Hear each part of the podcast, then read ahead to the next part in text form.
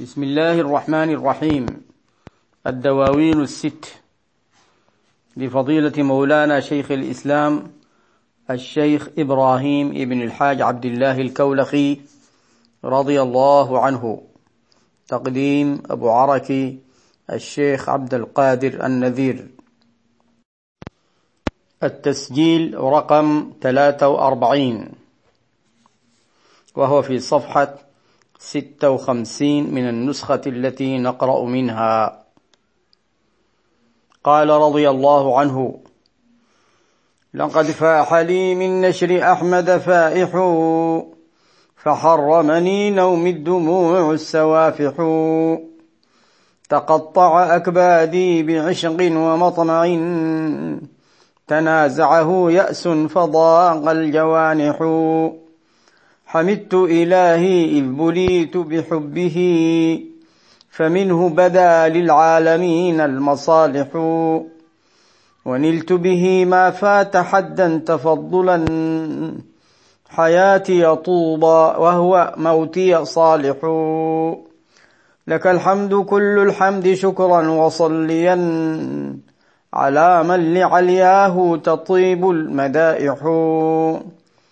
لك الحمد يا مولاي حقا وصليا عليه مدى الأيام ما ناح نائح.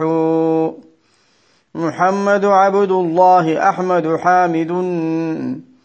تبدت لنا منه المنى والمنائح. نفى عن ديوري كل بؤس وغمة وطير وشؤم قد تريها البوارح. وألهمنا ذكر الإله ومدح من تكل لدى أدنى ثناه القرائح تبدت له ذات المهيمن ساذجا وذلك مرما كل عنه القوارح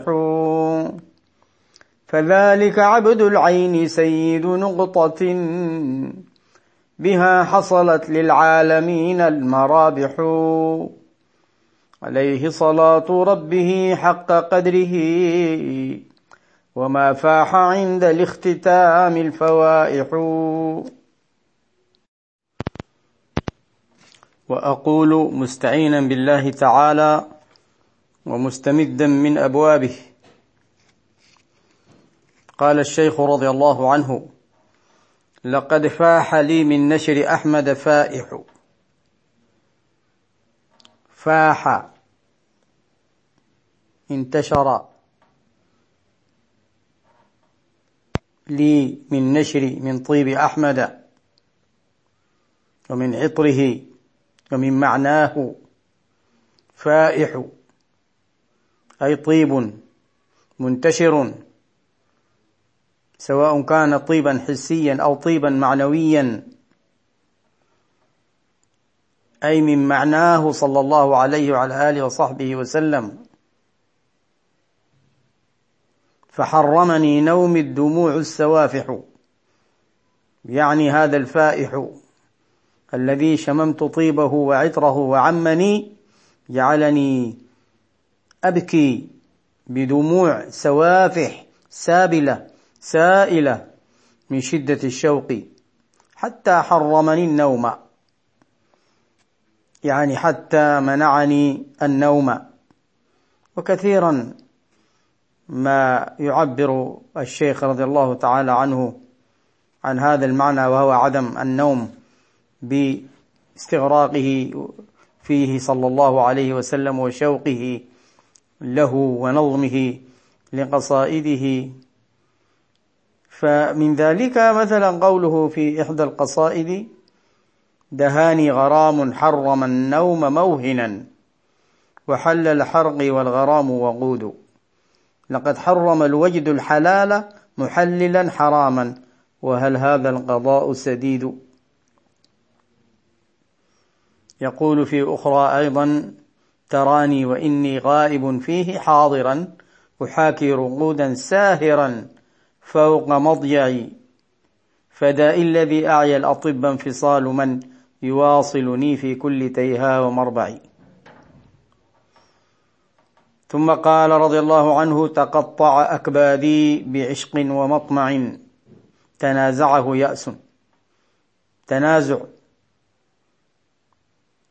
تقطعت كبدي بالعشق له صلى الله عليه وسلم.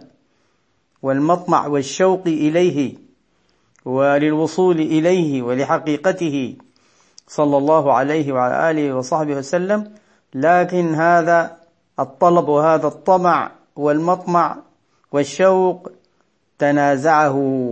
يأس أيضا أن يعني تنازعني أمران. أولهما طلبه صلى الله عليه وعلى آله وصحبه وسلم وعشقه والوصول إليه وثانيهما اليأس. من الوصول إليه لبعد المرام أي لحقيقته التي لا يعلمها إلا الله سبحانه وتعالى ولذلك المقام الذي تحير فيه العارفون ووقفوا إفاضته منه إليه. فضاق الجوانح وبذلك ضاقت جوانحي والجوانح هي الأضلاع والمقصود القلب. حمدت إلهي إذ بليت بحبه. كونه بلي بحب النبي صلى الله عليه وسلم هذه نعمة كبرى يشكر الله عز وجل عليها. حمدت إلهي إذ بليت كان بلائي حبه صلى الله عليه وعلى آله وصحبه وسلم. فمنه بدا للعالمين المصالح. فمنه منه صلى الله عليه وسلم بدا وظهر للعالمين جميعهم المصالح من الإيجاد والإمداد. وما أرسلناك إلا رحمة للعالمين. ونلت به ما فات حدا تفضلا. نلت به به صلى الله عليه وعلى آله وسلم وبحبه وبعشقه وبمدحه. نلت به ما فات حدا ما يفوت الحد. نلت به من الله عز وجل بسببه. تفضلا من الله عز وجل. حياتي طوبى وهو موتي صالح.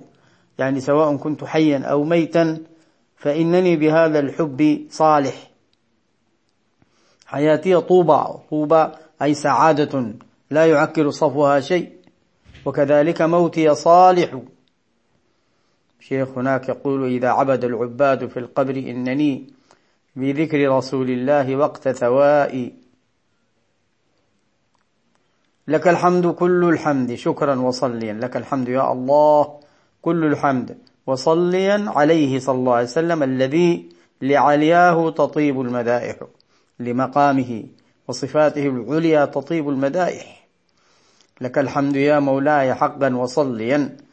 أعاده هنا وهو إطناب محمود. لك الحمد لك الحمد كل الحمد. شكرا وصليا. لك الحمد يا مولاي حقا وصليا.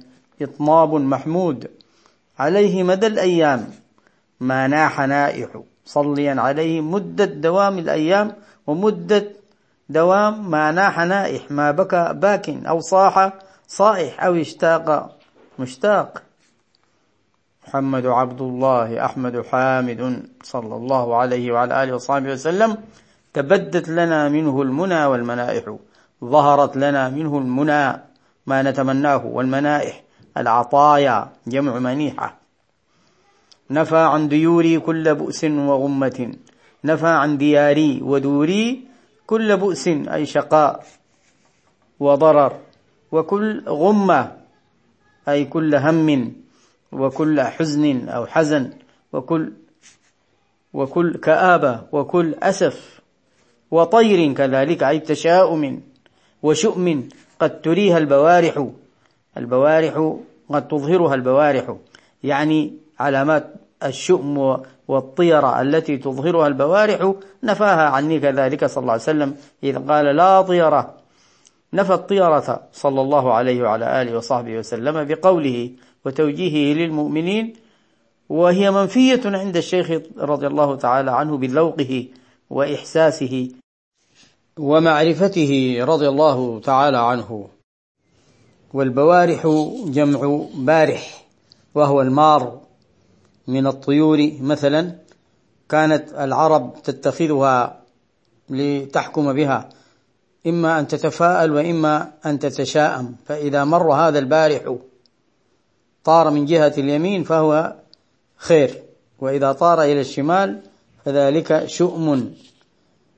فهذا منفي كما قلنا عن الشيخ رضي الله تعالى عنه بل يجب أن يكون منفيا عن جميع المسلمين. وألهمنا ذكر الإله وألهمنا ذكر الله عز وجل وألهمنا مدح الذي تكل أي تعجز تكل بفتح التاء وليس بالضم كما هو في هذه النسخة لأنه من كل الثلاثي تعب وعجز. تكل لدى أدنى ثناه القرائح. يعني القرائح جمع قريحة وهي ما يستطاع بها إنشاء الكلام وإنشاء الشعر. ونحو ذلك.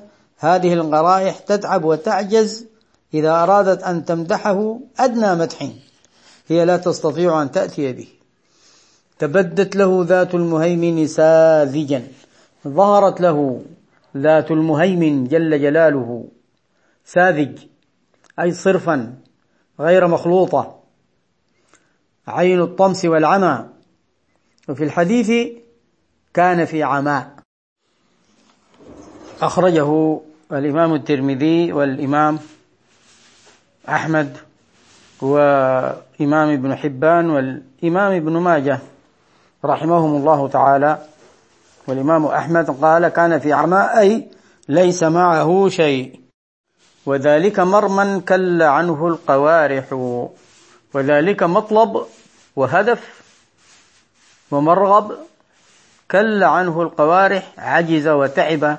عن نيله القوارح والقارح أصلا آه، الفرس الذي طلع نابه وهو إشارة هنا إلى من كانت لهم المقامات السامية عند الله سبحانه وتعالى من الرسل والأنبياء ومن دونهم كلهم عجزوا عن إدراك ما لسيدنا المصطفى صلى الله عليه وعلى آله وصحبه وسلم من هذا المرمى وهو تبدي ذات المهيمن ساذيا له. صلى الله عليه وعلى آله وصحبه وسلم. فذلك عبد العين لأن ذلك المصطفى صلى الله عليه وسلم هو عبد العين أي عبد الذات. عبد الذات القديمة سيد نقطة هو مالك نقطة. وصاحبها وهي النقطة التي امتد منها الوجود هي بداية الوجود. بهذه النقطة حصلت للعالمين المرابح. وما أرسلناك إلا رحمة للعالمين. عليه صلاة ربه حق قدره أي قدر قدره. وما فاح عند الاختتام الفوائح. ومدة دوام فوح الفوائح وانتشار الروائح العطرية عند الاختتام. وعند اختتام المديح وعند ذكر النبي صلى الله عليه وعلى آله وصحبه وسلم يكون هناك العطر الفائح والطيب الفائح. والله أعلم ونواصل إن شاء الله تعالى.